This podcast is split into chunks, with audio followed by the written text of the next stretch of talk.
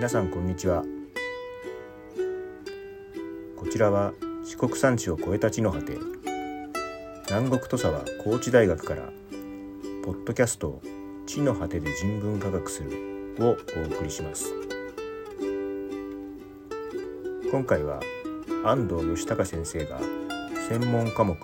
宗教思想論について語った話です。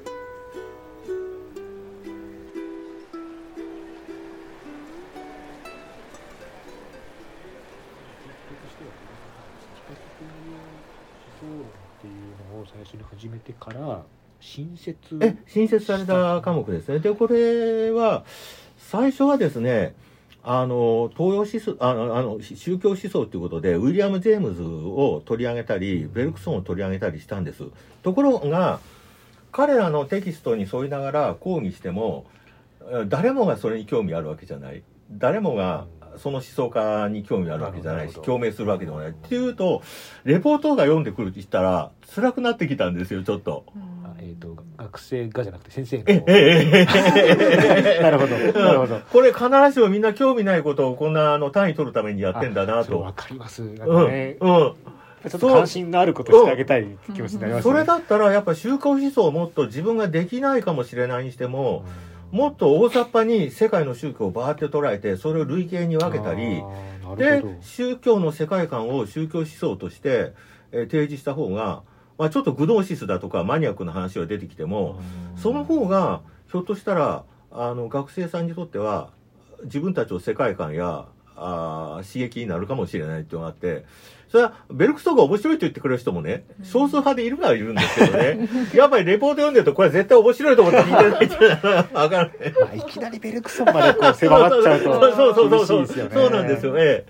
確かに。うん。だからそんな風にもう、ある時期から方向転換しました。この、その方向転換した後、この白橋に挙げられてるようなものがおよそ続けられてきた内容です、ね、はい、そうです。はい。これを見ると、イントロダクションのところに、導入のところに、宗教思想の核心には何がある、はい、あ生と死の問題と世界観、うん、科学的世界観との関係ということですかね。宗教的世界観、はい、というところから導入されるんですね。これはどんなような話なんですか？そうですね。やっぱりあの宗教というのはあのこれはあの本質論で言ってるわけじゃないんですけどね、うん、やっぱ死と生と死っていう問題は絶対あって、うん、あのもちろん現在では有物論的なね、えー、やっぱり科学的なものの認識に従って有物論的なものの見方って強くなってるとそれを全然私否定するつもりはないんですよただやっぱり自分の人生はどうかで終わるっていうことに対していろんなやっぱ問いの立て方があってその中から一つ出てくるのがその宗教思想なのかなと。お絶対そうでなきゃいかんとは思ってないんですよ。ただその一つのオルタナティブっていうのか選択肢としての思想のあり方ですよね。でまあそういうことやあのあるいはあの僕たちがやっぱ科学の時代に生きてるっていうことを思うと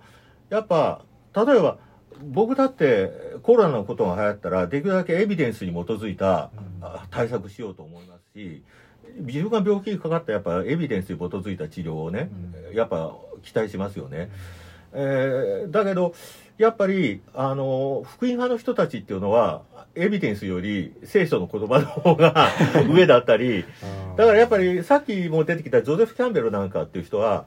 あの宗教や神話の言葉っていうのは比喩だとか一種の詩であってあのポエムであっていわゆるあのファクトを、えー、厳密に定義づけてるものじゃないんだと。だから我々はそうしたものの選択を迫られた時、えー神話や宗教がファクトじゃないからってゴミ箱を捨てちゃうんじゃなくてこれが一つの例えやメタファーや、えー、イマジナリーの世界として意味を持つからであってもう一方では近代人は科学にやっぱり立脚しなきゃいけないんじゃないかと。ある時カフェテリアで、えー、あの食事をとってたらあのお母さんと子供が話をしてて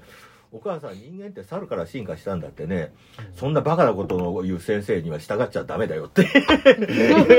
いうことは、こんなことが当たり前のように会話されてる。これはなんと何かよしいことかって言ってるんですよね。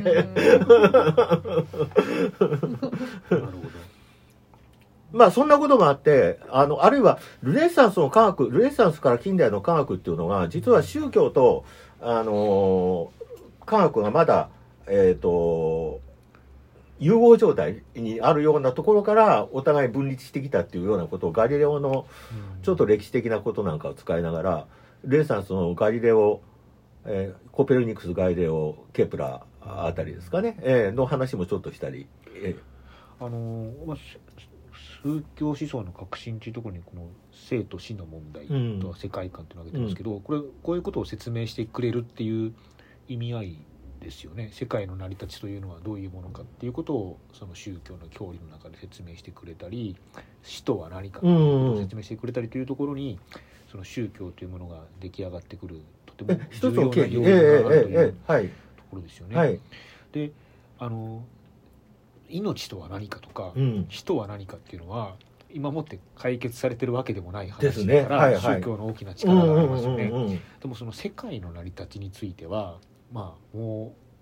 うね聖書ベースでものを考えることはまあなかなかないだろうと思うのでそういう部分がその科学的世界観の問題とかっていうところと関わってくる話ですね。ですね。だ意外なことにビッグバン宇宙論の先行を出したのはカトリックのあの宇宙論天文学者がいましてルメートルっていう人がいましてね、はい、その人がやっぱり、えー、宇宙の最小の状態からの爆発みたいなものをやっぱ最初に考えたみたいなんですね。えー、えー、それがあとジョージ・ガモフなんていう人に伝わってただ彼らはそれでも一つの宇宙しか考えてなかったんですけど今では複数に宇宙がそうやって、えー、ビッグバンを起こしていくんだと。えー、その中の一つに我々の宇宙は過ぎないというマルチバースっていうんですかね。それそのまま受け取ったらいいんですかね。なんか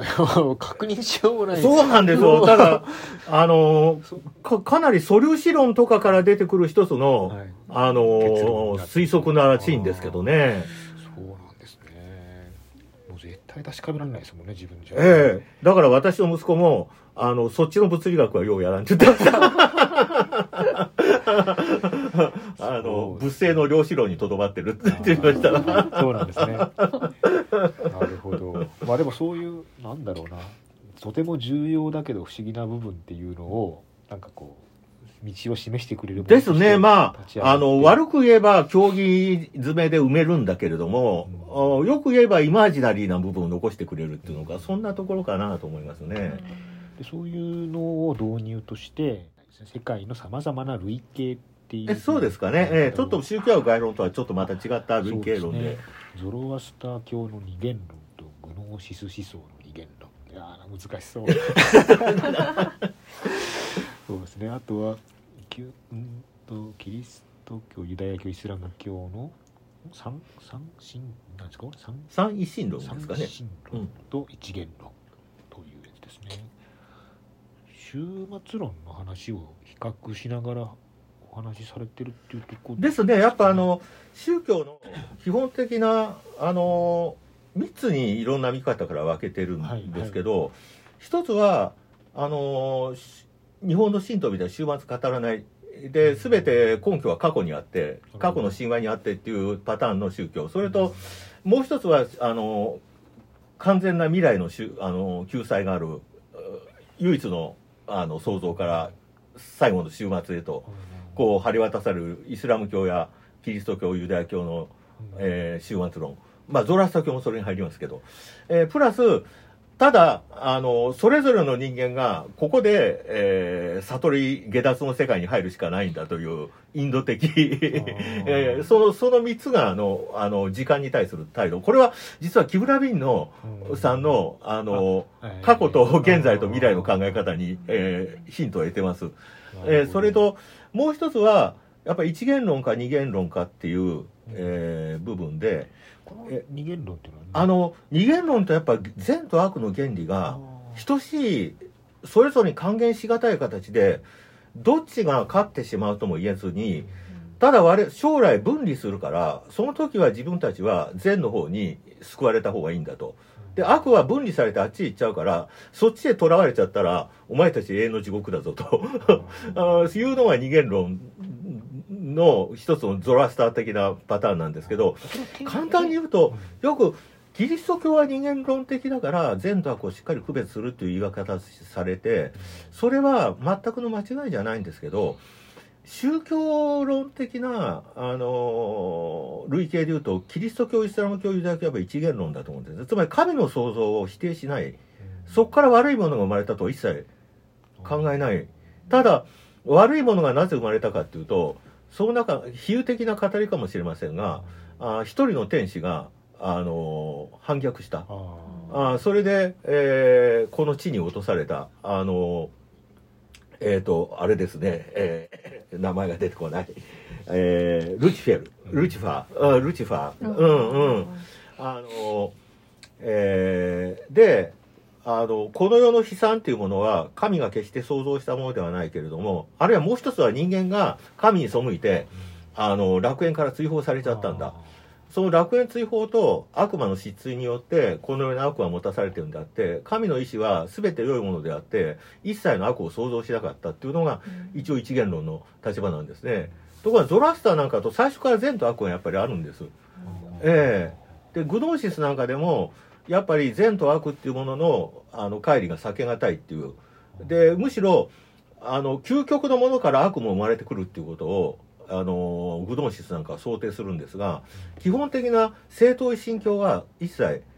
神の創造はには一切悪は含まれなかった。それは戦うべき悪魔はいないとかそういう話になるんですか？いやそれがでもねヨハネの福音書なんかとやっぱ悪魔と戦わざるを得ないんですよね、うん、あヨハネの福音書でヨハネによる目次録です、うん、目次録だとね。あのだから最終的にはアルマゲドンと言われるあるいはハルマゲドンと言われる世界最終戦争はあるんだけどその悪を創造したのは神ではないので当然ハルマゲドンにも我々は勝ちうるという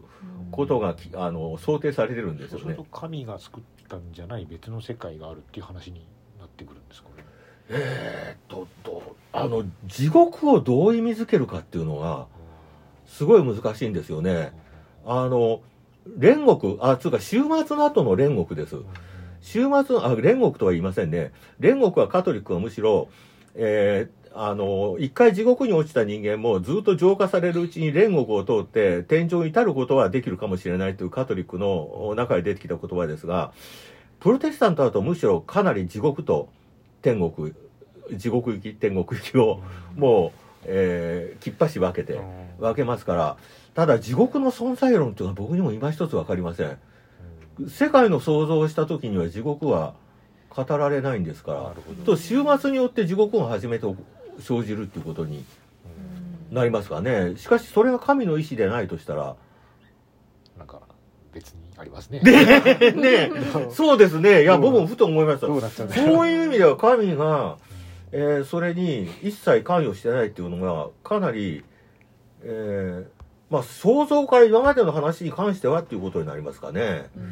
でも一応そんな見方から一元論と二元論という見方ができるんじゃないかなと。で、仏教に関して言えば、大乗仏教っては一元論的なんだけど、あの、部派仏教っていうか大乗じゃない方は、やっぱり、えー、悟りの世界と、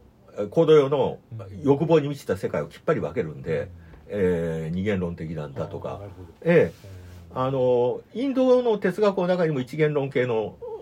哲学とベーダンタなんかと、えー、サンキアなんかの、えー、二元論的なものがあるんだとか、そんなことをちょっと触れたりしてます。はい。善善悪ってことそうですね。善悪の相関性がどうなってるか、その源が一体何なのかっていう話ですね。ちょっとこんがらがってきますね。そうですね。私も講義しててこんがらがってきます。これ基本的にはどれも、なんか困難な今があって、いずれ救われるっていうそういうそうですね。最終的にはあの救いがありますよ。もちろんあの地獄の方に、うん、あの運命づけられたらそれは救いがないんですけどそうならないために頑張れよ君たちっていうのがあの一神教にはあるのかもしれません。なるほどね。そのなんていうか見返りはこの世で頑張った見返りはあの世でもらえるっていう話なんですかね。ですね。この世ではもらえないっていうあの、ただ予定説ってこれまたカルバン派なんかが唱えたよく負けのとか言ったらちょっとあの人たちにいけない あのもう天国に行く人間と地獄行く人間が決まってるっていうんですよね。でだそこからまたどういう論理で出てくるかわからないんだけどただこの世ではただひたすら救われることを願って勤勉に働くべきなんだという、えー、あの倫理観が出てきてバックスウェーバーなんかそこから資本主義が生まれてきたなんていうかなり大胆な 説を唱えるんですけど。ゲンゼリ薬っていうのはその仏教的世界観ですか？ですねこれはねあの仏教はあの広まることによって原生利益をかなり特に日本に定着した仏教が唱えになりましたけど原始仏教はあまりなかったと思います。あのごただ合思想ってあるんですよ。ごカルマカルマです。だからやっぱいいことをすればいい結果があるし悪いことをすれば悪い結果があるんだっていうのはあのブッダのあの初期の経典にも悲惨に盛んに出てくることですね。因果応報え因果応報です。業の支配する。あのただ神様にひたすら尽くすことによって利益がもらえるっていうのはむしろヒンドゥー教的なのかもしれません。んね、ええ。なんか徳を積むっていうのはえ徳を積むのはあると思います。はいはいはい。そうですね。あのだからあの在家の人があの出家の人を助けてやることは自分たちがまた次のせいでより良い、えー、道を開いてもらうためにの、えー、種になるっていう考えはあるみたいですね。徳を積むっていう世界観も強烈にありますよね。我々我々の中にもね。ええええええ。いいことしたから。みたいな。うんうんうんうん。それは仏教から流れ込んできてるんですかね？我々の暮らしの中に。どうなんでしょうね。私もそこは日本思想史ってまた難しい世界だなと思うんですけど、うん、儒教的なものと仏教的なものとどっちがあるんでしょう？儒教あれはもっと神道的なアルカイックなものなんでしょうか？儒教はなんか規律っていうイメージがすごく強い、ね、ああやっぱ社会のこうあれですねこう信仰というよりはなんかルールを定められてるっていう感じがするので。それを守るっていうのは社会の秩序を守るみたいなイメージがありますよね、だからあの世の救い死後の救いとかとは違う感じがするけど、うん、なんとなくこれは輪廻っていうのも刷り込まれて毒を積んだらちょっといい感じにいけるんじゃないかみたいな。だあの日本の場合非常に微妙なのは仏教も輪廻は基本教義だから規定否定しないし、うん、袖触れ合うも他生の縁。他生っていうのはね他の性ですよね。あの他ってあのその他のねアザーですよね。あのっていう言い方はあるにもかかわらずインド人ほどは輪廻的世界観をもともとは描いてなかったように思うんですけどどうでしょう、えーと、仏教え日本人が。日本人が、あそもそものうんうんなるほど。むしろそれは高校学の先生に聞きたかったんです、日本人のな死生観っていうのか。なるほど。ちょっとそれは分かんない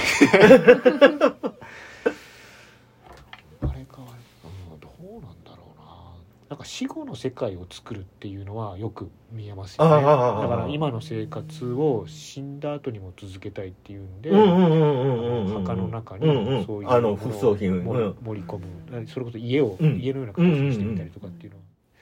それは生まれ変わりじゃないですもんねちょっと考えたこともないですねねだからそこら辺の問題ってたどろうとすると難しいですよね、ちょっとどこにルーツがあるのか確かに。でもやっぱりあのインド的なものが絶対入ってきたのは確かですよね。やっぱ仏教によってね。なる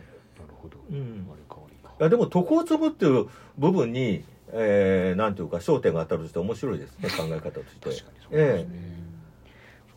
なんかインドに行った行くとひたすら騙されるらしいんだけどあのいやあのいろんな人が寄ってきて、はい、あのここのあの観光にあのツアーに加わったらこんなにいいことがある安全にいいことがあるとか言われて、うん、なんかあの物をあのまがいものを売りつけるようなあの店に連れてって そことつるんでいてとかね。だからあのインターネットでインド旅行記読んでるとそういうあそうなんですか 山と出てきて、いや、それはインド、インド人留学生を見てる時で、あの、インド人のメンタリティって一体どういうものなんだろうなって、ちょっとね、素直に知りたくていろいろと調べたら、そんなものに突き当たって、これはなかなかハードだ、タフだと思ったんだけど、ただその中で、一切自分を騙さない人間がいて、ただ僕はひたすら得を積みたいって言ってた人間がいたって言うんですよ。だからそれに通じるのかなと思って。なるほど、得を積みたい。そうか。なんか経験な仏教徒のなんかエピソードでなんかハエがビューッと来て、まあ、なんとなくハエってピッと払ったり、うん、なんたら叩いてちょっと殺したりみたいなのありますよね、うん、だけどなんかその経験な仏教徒はお前のじいさんかもしれんしなとか言ってほっとくみたいながある。なるほどなるほど。そういうやっぱ輪廻みたいなものを想定してあれですね。うん。そうそういう話をされるわけではない。いやいやそういうことにもあの関わりますよもちろんそれが終末論の話ですよね。そうですね。なるほど。でまあ最後はそういう3つあの時間性に分けて3つに分けられた世界あの宗教。プラス、はい、それが一元論的か二元論的かっていうことで、こう宗教のこうえ平面上に描けた構図みたいなものが描けるんじゃないかと。でまあ世界の宗教をそんなふうな思想的な側面から、えー、類型として類型論的に捉えられるんじゃないか。で、もちろん、その人その人が、どこに一番リアリティを感じるかは、その人の、もう自由と。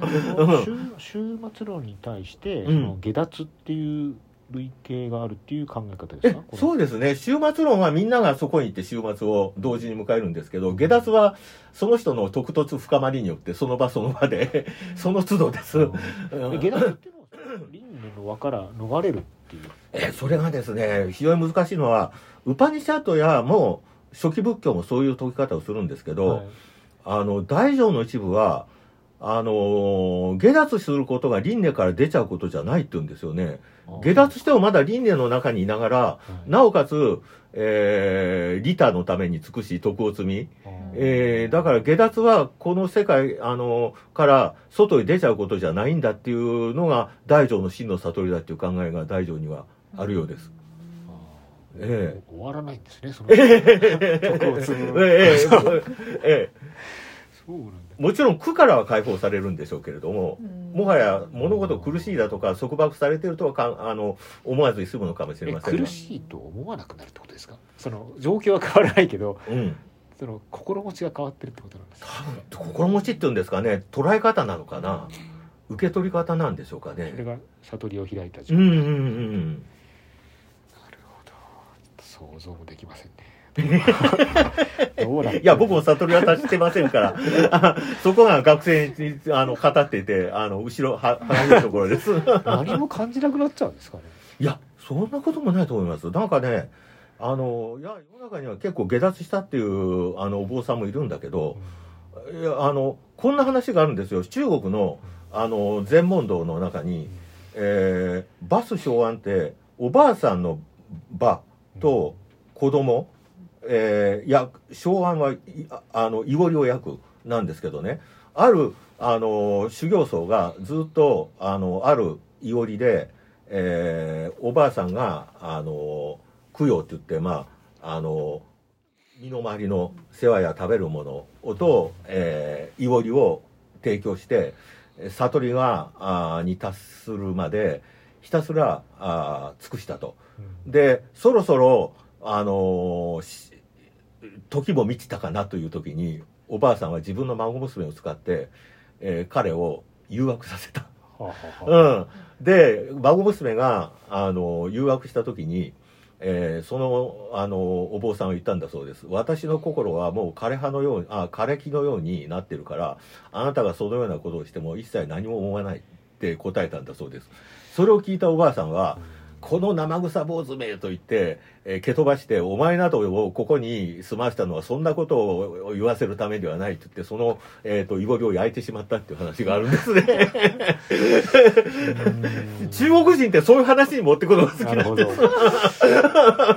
す。その時、彼はでも何て答えればよかったのかっていうか、禅の中でも問いとして残ってるんですね。つまり、じゃあ、あの、そのまま孫娘と、えー、性的な関係に入ってしまったら、それはそれでダメだかもしれない。でも、彼がもう私は、あの、枯れ木のようだから一切何も感じないって言ったことが多分問題じゃないかってよく論議されてるんですけどね。いや、でも、あの、孫娘と関係持っても悪くなかったとは思うんですけど。社会的通念としては、まあ、ちょっと、ちょっと問題かもしれない。そうか。かん、難しいところ感じなくなったらもう喜びとかもないんですよねきっと、ね、でもそれはやっぱ大乗的にはよくないみたいなんです、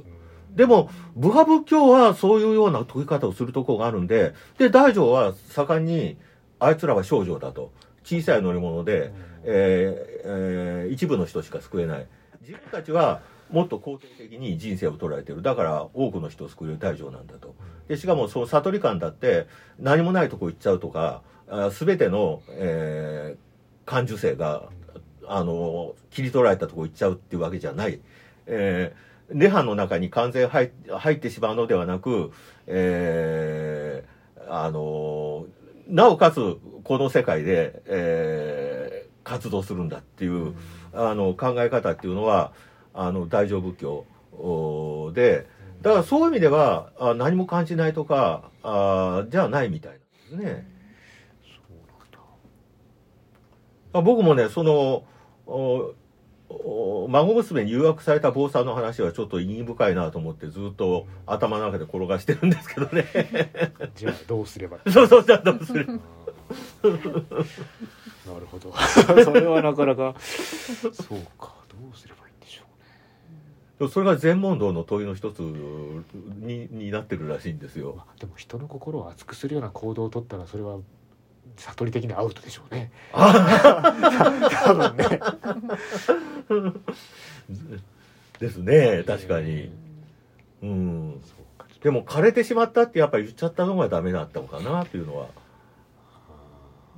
ちょっと話ずれますけど、はい、あのリリー・フランキーって人いるじゃないですか、あの人がなんか大人大人っぽいとかっていう話あ違うな大人になって落ち着いてますねみたいな話を言われた時に、うん疲れてるだけなんだよって言った な。なんつったかな忘れしたけどそういうことなのかな。ちょっとちょっと違いますね。違う違いますね。ちょっとやる気が出てこないみたいな。元気があ元気がないだけですからもうリリーさんも結構年ですよね。そうですね、うん、そうそう。あそうそうそう、うん、あ若い人と雑誌で対談とかしてますよね。で、うん、落ち着いてますねってったら「あそうそう元気がない」ってな「元気がないだけだよ」って言ったのかな確か、うん、そういうなんか近い気がするな。ああなるほどねその話がね、うんうんうん、活力がないってことでしょ、うんうんうん、何かやってやろうみたいな気持ちにならないっていうことですよね。確かにでも僕も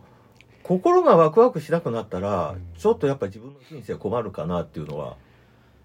あります、ね、だからどんなに年取ってもワクワクすることは作っておこうという。どどうですか今？そのもうこの境地に至って何かワクワクするかいや結構ワクワクはあるし。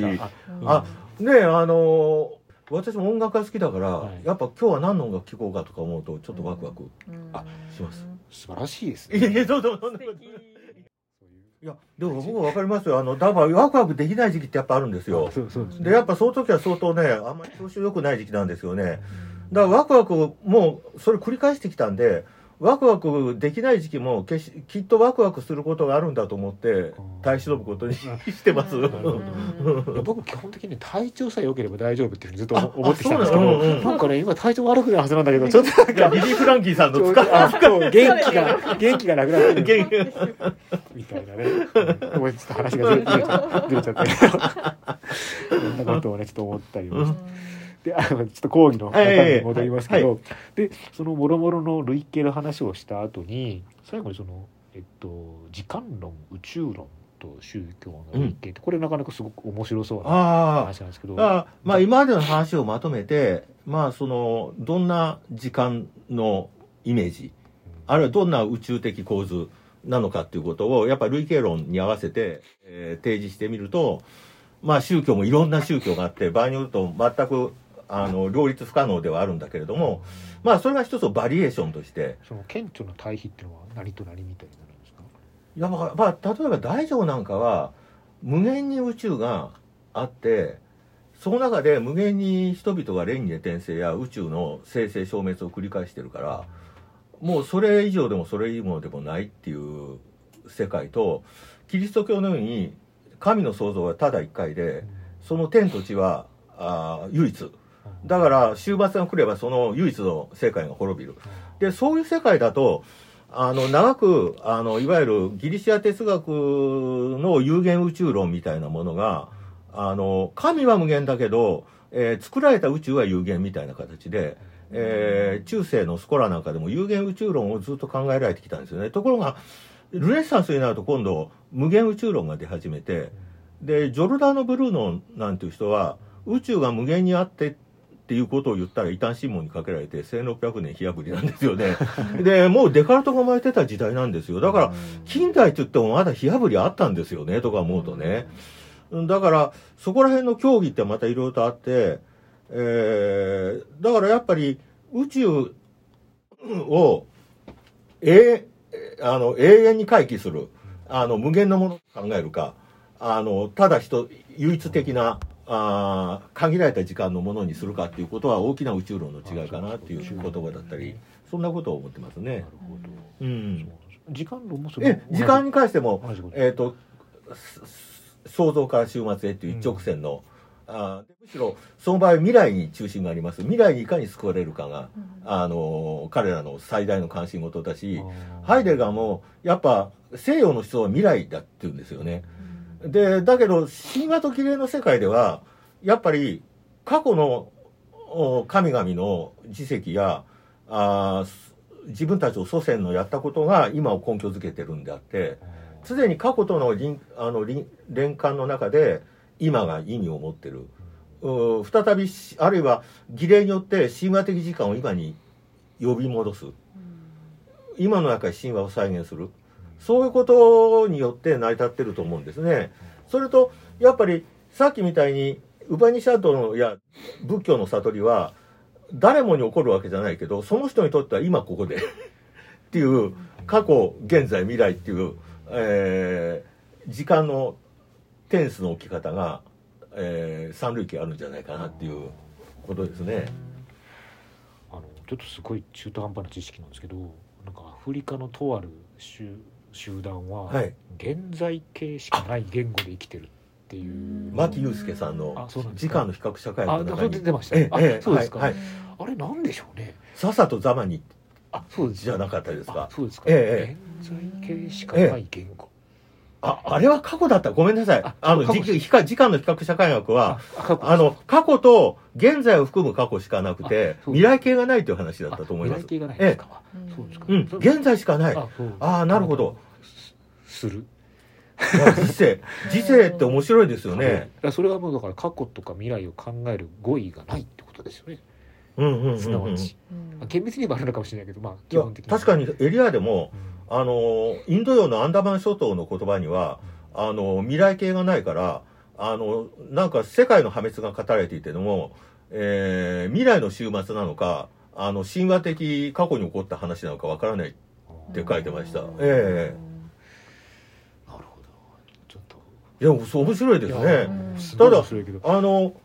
いわゆる欧米語はすごくあの時世がきっちりしてますよね、で日本語は多様だけど曖昧じゃありません。そうとやっぱ言語じ言語によって時間のイメージって支配されるということですかね。そうでしょうね。うん。でも心理学なんかは敏感なんじゃないです？言葉。あ時間イメージ、ねあそうですね。言語心理学の方があとはもう脳の方になりますね。なんかそのモヤモヤっとした気持ちとかシチュエーションがあったとしてそれに何かピタリとはまったりうまくずらしてくれる語彙が与えられるだけで途端に気持ちが変わっていきますよね。ああその言語の力がすごい強いと思うんですね。確かそういったものをちゃんと分節して自分によって自分にとって対抗できるものになるってことですよね。うん、それだけで方向づけられたりするから、やっぱ言葉の力すごい強いと思う。なんかもやっとしてるとそれがこう侵侵略してくるなんかこう、なんかね、あれっていうのは。それにね、まあ形を与えるってことだと思うんですけど、ピタッとはまるとなんかなんかすっきりするというかね。うん、それは僕も感じます。うんそれに対する語彙を持てるかどうかみたいな、ね、うんうん、だから本たくさん読めって話ですよね。あそうそうそうそうそう。それは思います。よく生きるために、うん、だからもっと勉強しろってそういうことです。よく生きるために